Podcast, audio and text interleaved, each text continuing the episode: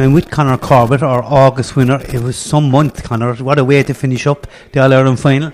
Oh, sure. Brilliant way to end it.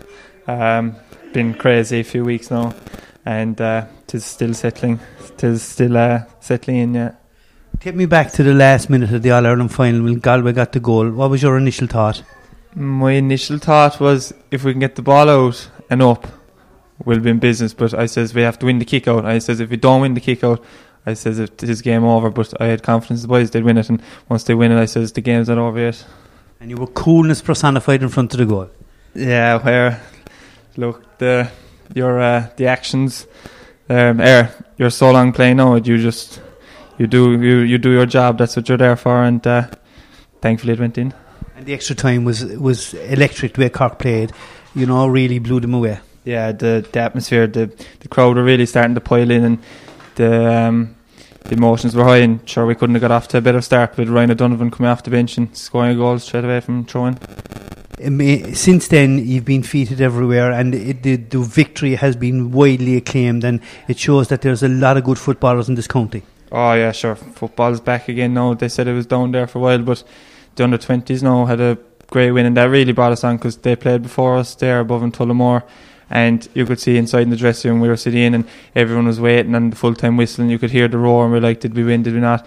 And one of the boys came in and says, Cork won it, and you could just see in the lads' faces that the chests were up, like the boys were ready for all, and that really drove us on. You take us back to the night at Kerry Peterson, the first round, and here we are at the end of August, early September, celebrating as All-Ireland champions. Did you think it was possible then? You doubt yourself there and then, but you know, we knew at the start of the year that our focus was to be playing in September, and we had a bad night, right? We had a few injuries now, we had in our full team, we weren't at full strength, but you can use that excuse, but some days you've good days and some days you've bad days, but thankfully we recovered after it, and we drove on from there. It was a great feeling to go up the steps in Crow Park to collect the cup. Sure, amazing, sure. It's everybody's dream since they were 5 or 6, since they start playing, and it is all about someday you'll walk up those steps, and thankfully it happened. And it's nice, I know it's a team effort, but it's nice to pick up an individual award. Scoring 1-7 in an All-Ireland final is a fair achievement. Sure, it's amazing, but you wouldn't be here only for the rest of the lads, and my name wouldn't be as mentioned if it wasn't for Keane O'Leary, the goalie, so if he hadn't got the ball out the net, I don't think I'd be here today, so it is a team effort, really.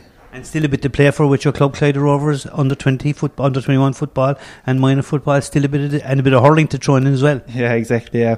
We had a good win tonight now. Yeah, sure, it's brilliant to go back to your club and parish, and the support you get is amazing, and you're back playing with your home club, and that's where it starts off. And finally, we shouldn't forget that earlier in the year you won a colleges medal with Patrician Academy in Mallow, and that's a nice little thing to have, 2 All-Ireland medals in the one year. Oh, sure, brilliant. We set out at the start of the year to win an All-Ireland with the school as well, and when our trainer said to us, our aim at the start of this year is to go on and win All-Ireland, the lads looked around and they kind of were laughing and joking about it, but once we got our first game going, we says we have a right good chance, and we went on to win it, so it was great.